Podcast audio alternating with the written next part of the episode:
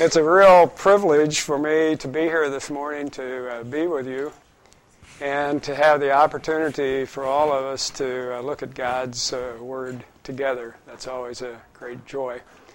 First, I'd like to bring you greetings from your brothers and sisters in Christ at Topeka Bible Church, where I fellowship. And Judy, stand up. I'm so pleased that my wife, Judy, could be with us this morning. Uh, Judy and I have been married for 37 years, and she truly is my helpmate, and so uh, I'm thankful for that. Mike and Kathy and Judy and I go back a lot of years, probably more than we'd like to admit. Uh, 20 some years ago, we were fellowshipping together at a church called New Covenant Fellowship, and as I was preparing for this message, uh, that brought back uh, some fond memories. I remember one time the pastors there had decided they wanted to have some other guys teach during the Sunday school hour, and they picked a couple young babes in Christ, and Mike and I, and I still remember going over on Saturday mornings, that Mike and I, with Dick Ayers and Mark Pedersen, to his home. they would try to teach us uh, how to convey God's word uh, during the Sunday school hour. So, uh, the other thing I remember about Mike was uh, being in a home group with them and then just praying for Mike when he needed a job that he would get his first job as a fireman. So our families go back a lot of years and uh, we have a lot of fam- fond memories. Our girls were kind of small when, when we knew Mike and his family and uh, I don't know if you've noticed, Mike's kind of a big guy, but with a gentle spirit. So, uh, our family has always referred to Mike as the gentle giant. uh, that's what you call him, too. now, I'm sure you appreciate Mike's uh, leadership here, but uh, you know, Mike's not perfect. You know, I, have known him for a long time. And you know he's he can't really find a church he likes. You know he's he's bounced around quite a bit, and the the story goes that one church that uh, he was at, most of the congregation were teetotalers, but Mike liked to take a little nip every once in a while. And it turns out his favorite uh, liquor was peach brandy. Well, there was a member of the congregation who once a year during Christmas would make a bottle of peach brandy for Mike. And Mike uh, really looked forward to that. Sure enough, one Christmas, the member invited Mike over, and there was a big bottle of peach brandy sitting on the counter. And Mike looked at that, and he was coveting that. And uh, the the member of the congregation said, Well, Mike, there's one stipulation this year. If you want that bottle of peach brandy, you're going to have to get up in the pulpit next Sunday and thank me for it. Well, Mike's desire for the peach brandy overcame the fact that he might have to embarrass himself. So next Sunday, the member's sitting out in the pew with a little smirk on his face, knowing that Mike's going to embarrass himself. But Mike gets up to the pulpit, says, Good morning, everyone. Before I start my message, I have an announcement to make. I want to thank my friend Tom for the wonderful gift of peaches and for the spirit in which they were given.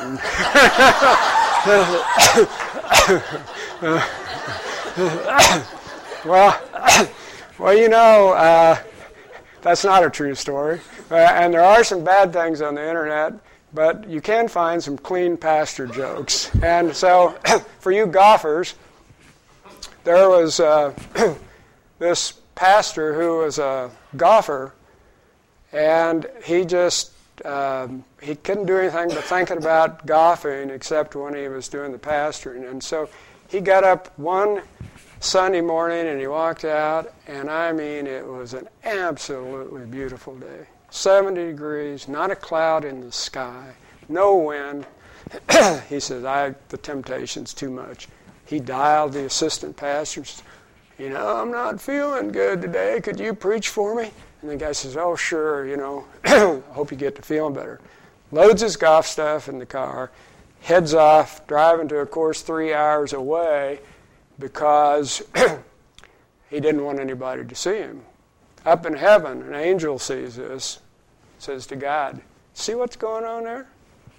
This guy ought to be punished. God says, I agree. Guy drives the course, walks out on the first tee, it's all by himself.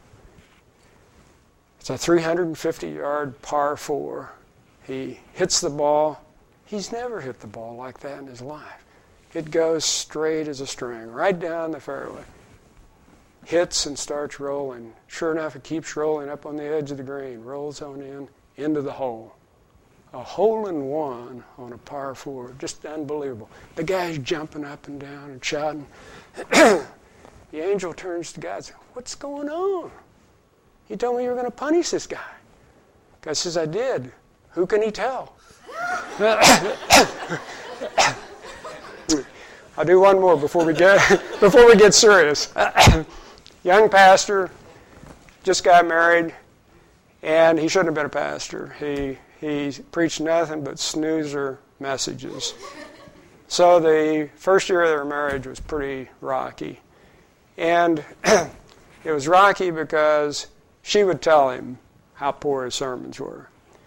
And he would not uh, honor her privacy. He seemed to be so curious. He was always uh, fumbling through her dresser drawers. So at the end of the first year, they said, We're not going to make it if we don't come to some compromise.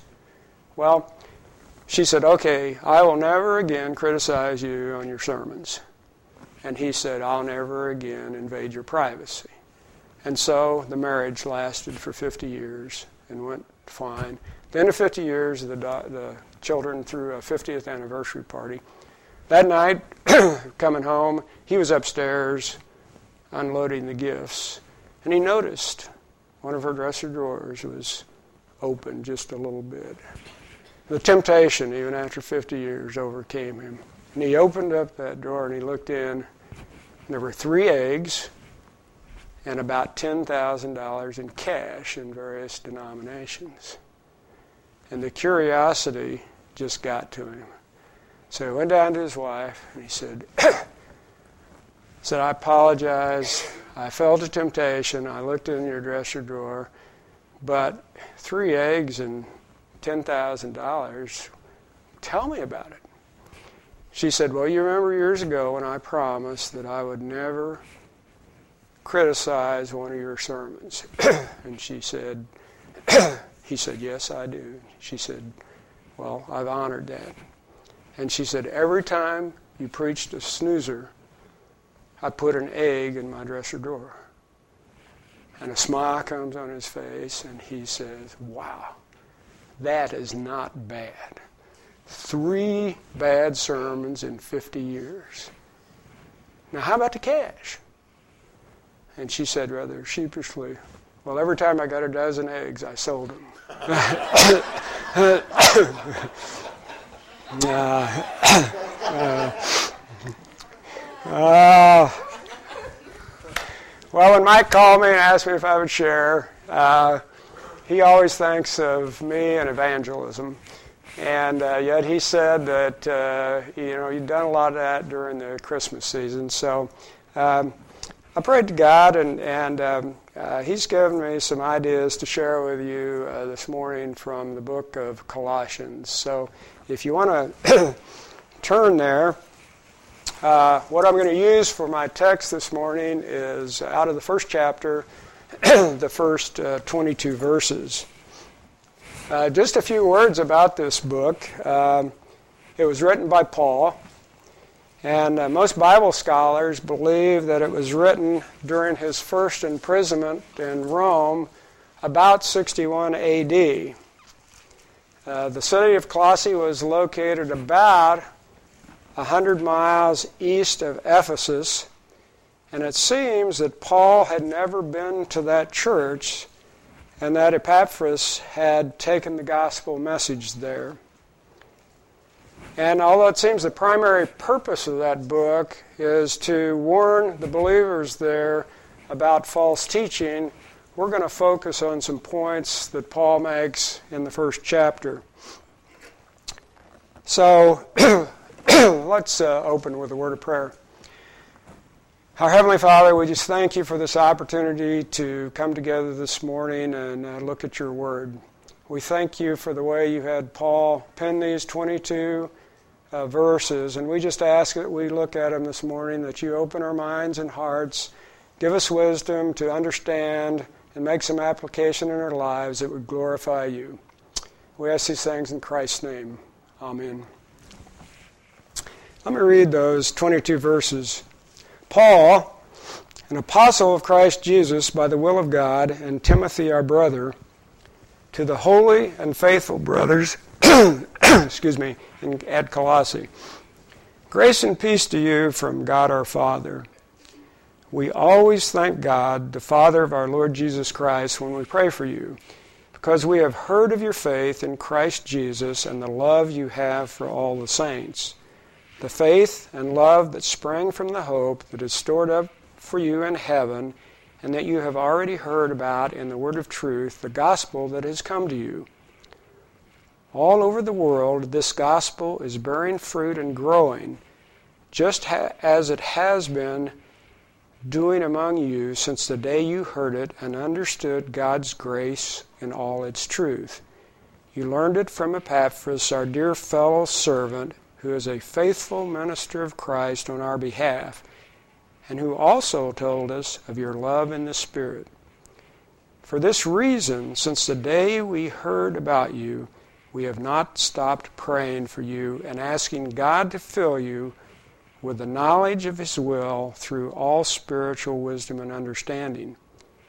And we pray this in order that you may live a life worthy of the Lord and may please Him in every way, bearing fruit in every good work, growing in the knowledge of God, being strengthened with all power according to His glorious might, that so you may have endurance and patience and joyfully giving thanks to the Father who has qualified you to share in the inheritance of the saints in the kingdom of light. For he has rescued us from the dominion of darkness and brought us into the kingdom of the Son he loves, in whom we have redemption, the forgiveness of sins. He is the image of the invisible God, the firstborn over all creation. For by him all things were created, things in heaven and on earth, visible and invisible, whether thrones or powers or rulers or authorities, all things were created by him and for him. He is before all things, and in him all things hold together. And he is the head of the body, the church. He is the beginning and the firstborn among, from among the dead, so that in everything he might have supremacy. For God was pleased to have all his fullness dwell in him, and through him to reconcile himself all things, whether things on earth or things in heaven, by making peace through his blood shed on the cross.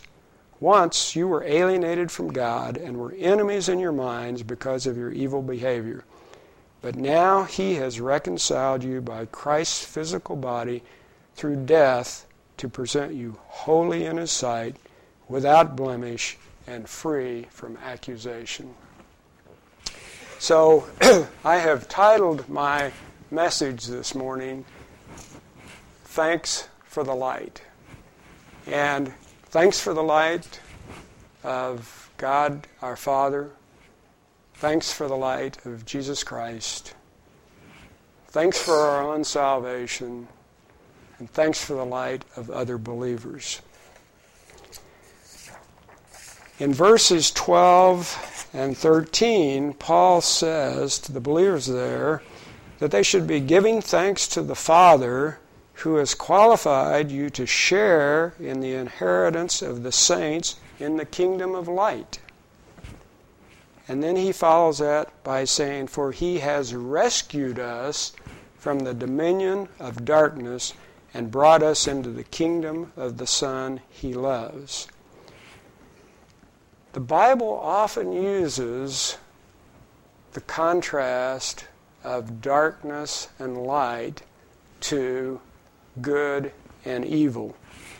And Paul says that God has rescued us from the dominion of darkness. Many people, even in secular terms, are scared of the darkness. A lot of us, when we were little kids, were scared of the dark. When we lose our electricity at night, we're uneasy. We're seeking light. And God uses this contrast and uses darkness to depict evil. Let me give you just one example in the Bible. You remember when God, through Moses and Aaron, was trying to let Pharaoh, convince Pharaoh to let the Israelites go when they were slaves in Egypt. He used ten plagues to get Pharaoh's attention. In the ninth plague, the last one before the plague of death, God used darkness. And in, in Exodus 10, verses 21 and 23, the Bible says, The Lord said to Moses, Stretch out your hand toward the sky that there may be darkness over the land of Egypt, even a darkness which may be felt. When you get that picture of a darkness that may be felt, you realize the evil of darkness. Now, compare that to one place in the Bible that talks about light. In Revelation, and I know that's where Mike's teaching, so I won't steal any of your thunder. in uh, verse uh, uh, chapter 21, verses 22 and 23, John describes what was re- revealed to him about the New Jerusalem he says, I did not see a temple in that city because the Lord God Almighty and the Lamb are its temple. The city does not need the sun or the moon to shine on it, for the glory of God gives its light, and the Lamb is its light. So we have this picture of God and His radiance and His light, and you compare this to the dominion of darkness of Satan. Paul says that God rescued us. What do you think of when you think of the word rescued? When Mike was a fireman, he was trained to rescue people, whether it was from burning fire or whether it was using the jaws of life to extract somebody from a car or using his EMT skills to help somebody with a medical problem. He was trained to rescue people. And what was common about people needing to be rescued? They could not help themselves. They needed to be rescued. And that is exactly what God has done. He has rescued us out of the dominion of darkness and transferred us to the kingdom of His beloved Son. What does dominion mean? I looked it up in a dictionary. It says dominion is control or the exercise of control. And Jonathan, Jonathan Edwards, in one of his sermons talking about uh, non believers, says that um, we have, uh, the devil has their souls in his possession and under his dominion. So we have been rescued by God from the control of Satan. So, I, so my first point in light is let's give thanks for the light of God the Father for rescuing us and letting us share in the inheritance of the saints in the kingdom of light. We are children of God, so we inherit the light as saints by believing in Jesus Christ. Now, Paul goes on, starting in verse 15, and starts emphasizing the supremacy of Christ. Let me go over those verses again. He is the image of the invisible God, the firstborn over all creation. For by him, by him all things were created, things in heaven and on earth, visible and invisible, whether thrones or powers or rulers or authorities. All things were created by him and for him. He is before all things, and in him all things hold together. He is the head of the body of the church. He is the head of the body of Christ. He is the beginning of the firstborn from the, among the dead, so that every, in everything he might have supremacy. For God was pleased to have all of his fullness dwell in him. So when Christ came to earth, he had the fullness of God that was pleased, pleasing to God to have that in him.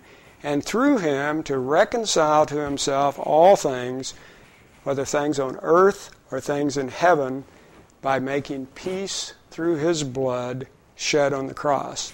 And in verse 22, but now he has reconciled you by Christ's physical body through death to present you holy in his sight, without blemish and free from accusation.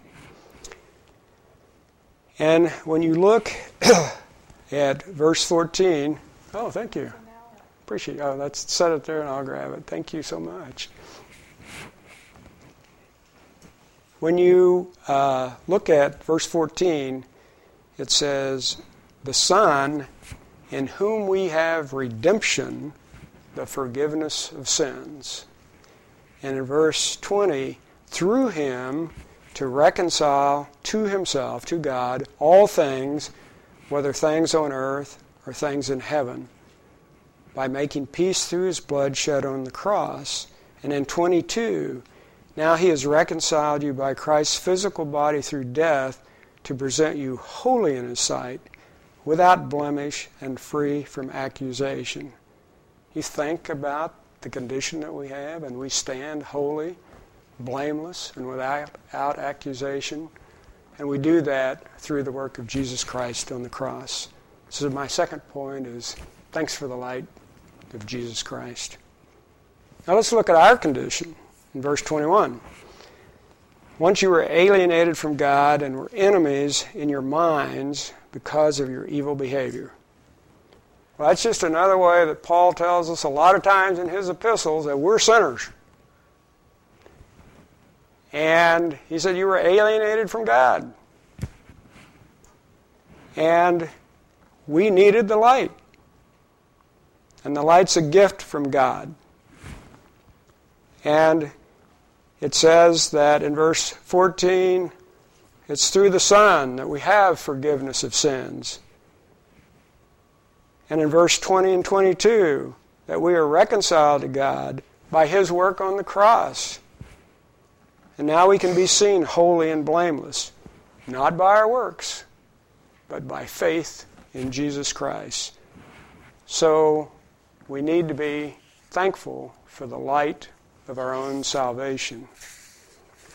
Now, I think if you talk to most believers, they would tell you that they focus on those first three lights. Now, I'd like to spend a little time on my fourth point thanks for the light of other believers. I don't know that we always spend as much time being thankful this point, on this point as maybe we should.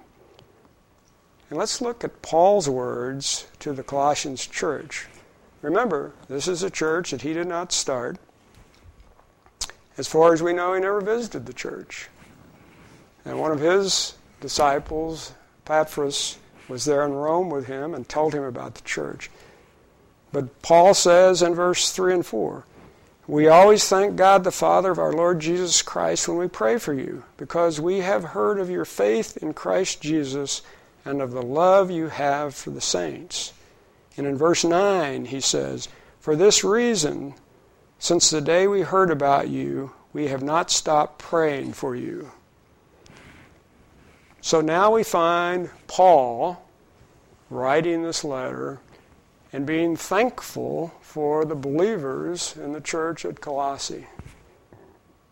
And not only is he thankful for, for them, but he and his buddies Timothy, Epaphras, other believers that were there with him in Rome were praying for them.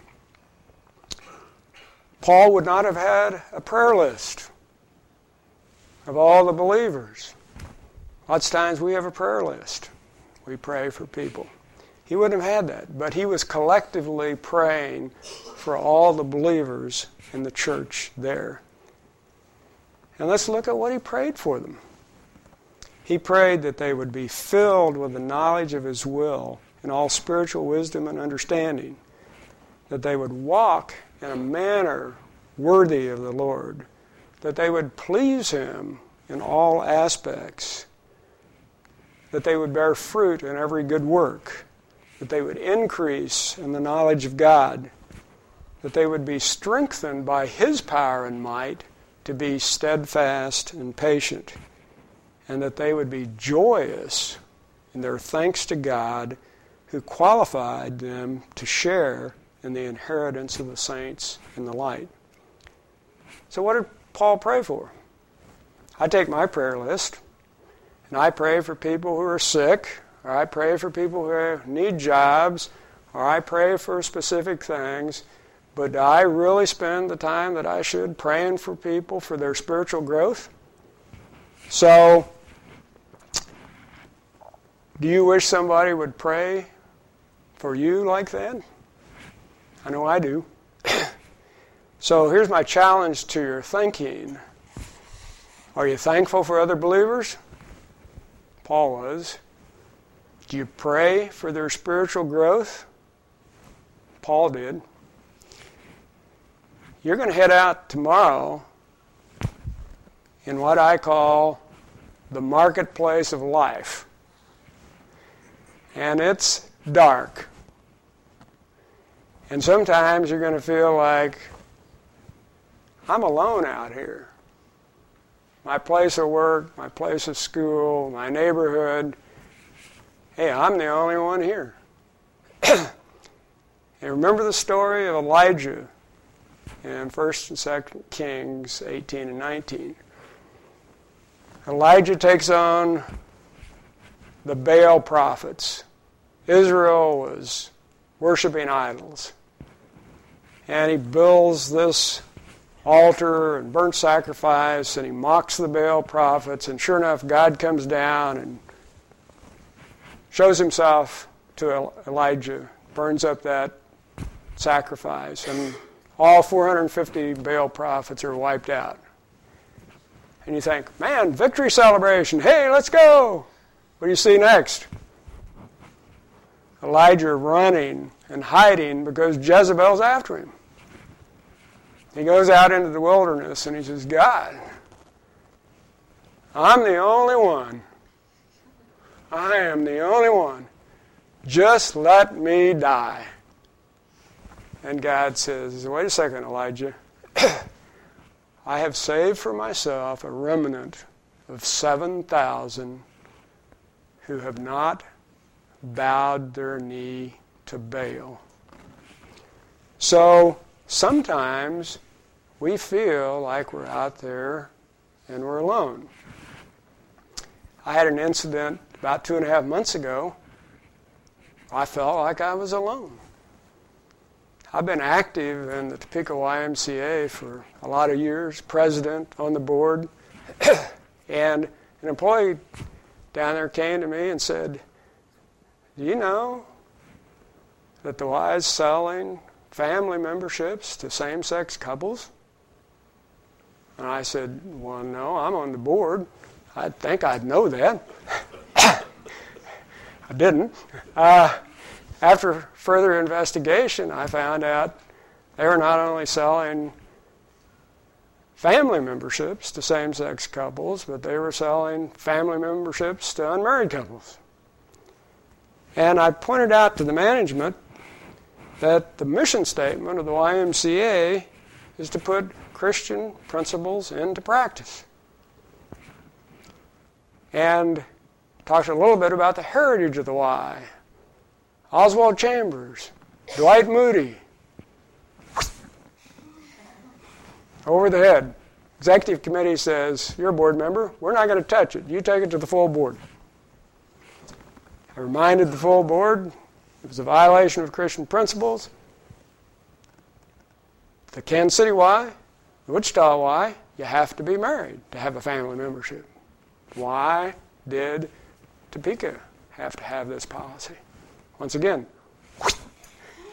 words like inclusion, tolerance, my motion to change, and I'm a great, you know, advocate A lot of guys praying for me. 27 to 3 against. 27 to 3 against. I came home that night and I told Judy, I think I'm in the minority. I think I'm in the minority. Well, you know, I'm sure there are times when you feel alone. I'm sure Elijah felt alone, just as I felt alone. But guess what? God changed my heart. He says, Be thankful for the other two believers who voted with me. And that God is building His church, and the gates of hell will not prevail against it. And we have an everlasting promise that we won't be alone. God has just knocked my socks off with about three instances in the last two years that I want to share with you that makes me really thankful for believers. I had a young lady who was uh, really bright who was working for me. Worked there for a few years, and every time I tried to open the door with spiritual things, it was, yeah, you know, it's all right for you, but it's not okay for me. She left her company and went to work someplace else, and I heard uh, later that uh, she'd had a baby and that uh, she was a work-at-home mom, and and then we needed some contract work, and she was working out of her home, and so we hired her back.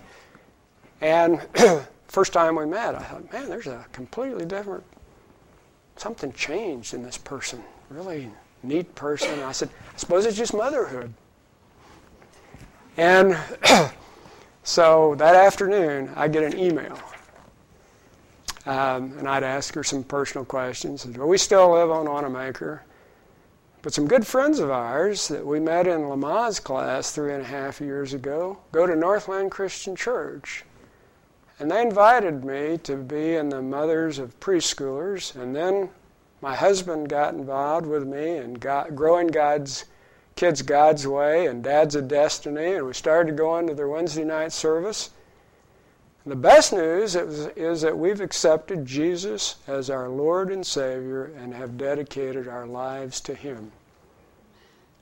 When I stop to think about how it happened, it's amazing how God had it all planned.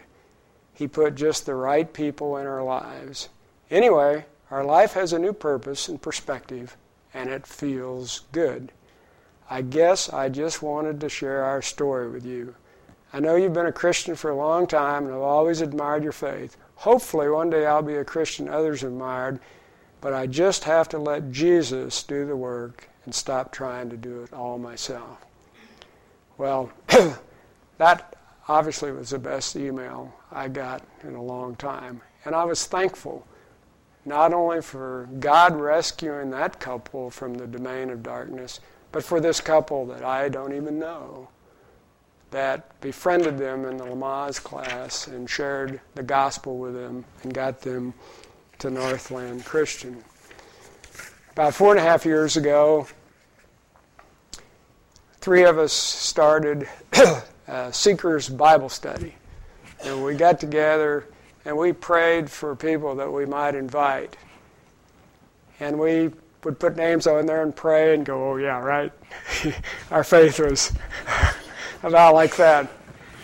And sure enough, a lot of these guys accepted. And we started sharing and asking for prayer from other believers. This group quickly became known as the Pagan All Star Bible Study. And about two and a half years into that study, I got a call in my office one afternoon by a guy that said, I just want, you know, I want you to know that I've prayed to accept Jesus Christ as my personal Savior. Well, that God has allowed me to be his instrument in a lot of those situations, but this was different. This guy was Jewish. It was the first time in my life that I'd been involved in watching God change a Jewish person's heart, and we now had a Messianic Jew as a part of the kingdom of God. So uh, that was encouraging. And then I'll tell you one quick last story. I've got a partner. I went to work in our firm in August of 1967, and he went to work in December. I've known him that many years. And after I became a believer, he was one of the first people I went running to share the gospel to. Nothing negative. It's all right for you. It's not all right for me. Um, when he wouldn't, when he turned me down, I knew some other clients that saw him, and I sicked them on him. Same deal. All right for you, but not all right for me. But you know, I prayed for him constantly for over 20 years. And about two years ago, I said, "Hey, maybe you and I can get together and just study the Bible. Maybe one of the Gospels." He said, "Okay." I almost fell out of my chair.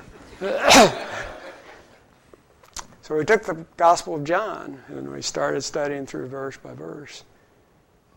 And about halfway through the book, he says, Well, I know one thing I'm not a believer. Well, that's a, if you've ever been in evangelism, that's a major breakthrough. Because if you don't know you need a Savior, you won't seek one. About six months later, he came to me and he said, I've accepted Christ as my personal Savior. And is he on fire? I mean, we're together in two Bible studies a week. He's over at Topeka Bible Church just growing like a weed.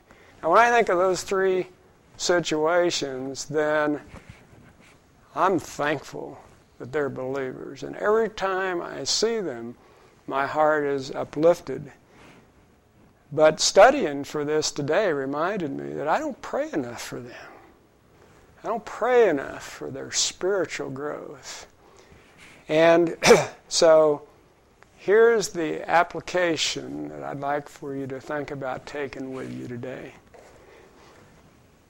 Do be thankful for other believers and the fact that God has drawn them into the light along with you.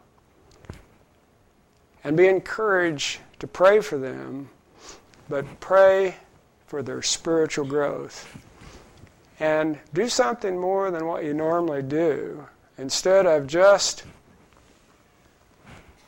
having a prayer list of people that you know in this body, expand that. Pick a church, even though you don't know the individual names, and pray for those believers. Or pick a country and do the same thing. So, why don't we close by putting that application into practice? Our Heavenly Father, we just thank you for this time that you allowed us together uh, this morning. We thank you for these words that through the Holy Spirit that you have had Paul pen that uh, is just as relevant 2,000 years later as it was then.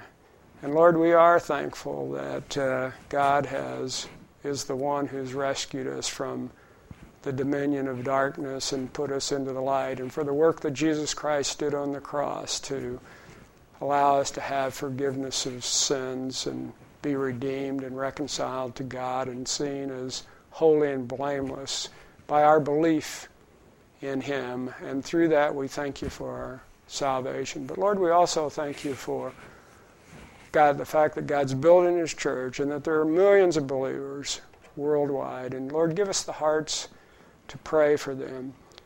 And Lord, right now, let's specifically pray for the believers at a church up north called Northland Christian. There are people up there today that we don't know, but they're up there worshiping you, listening to your word, and they love you as much as we love you, and they're a part of the body of Christ. And Lord, let's just pray as Paul prayed that they would be filled with the knowledge of your will and all spiritual wisdom and understanding, that they would walk in a manner worthy of you, that they would please you in all aspects, that they would bear fruit in every good work, that they would increase in the knowledge of you that they would be strengthened by your power and your might to be steadfast and patient as they live in this world of darkness. And that they would be reminded to be joyous and thanksgiving to God who has brought them out of darkness into the light. I just ask all these things in the precious name of our Savior, Jesus Christ. Amen.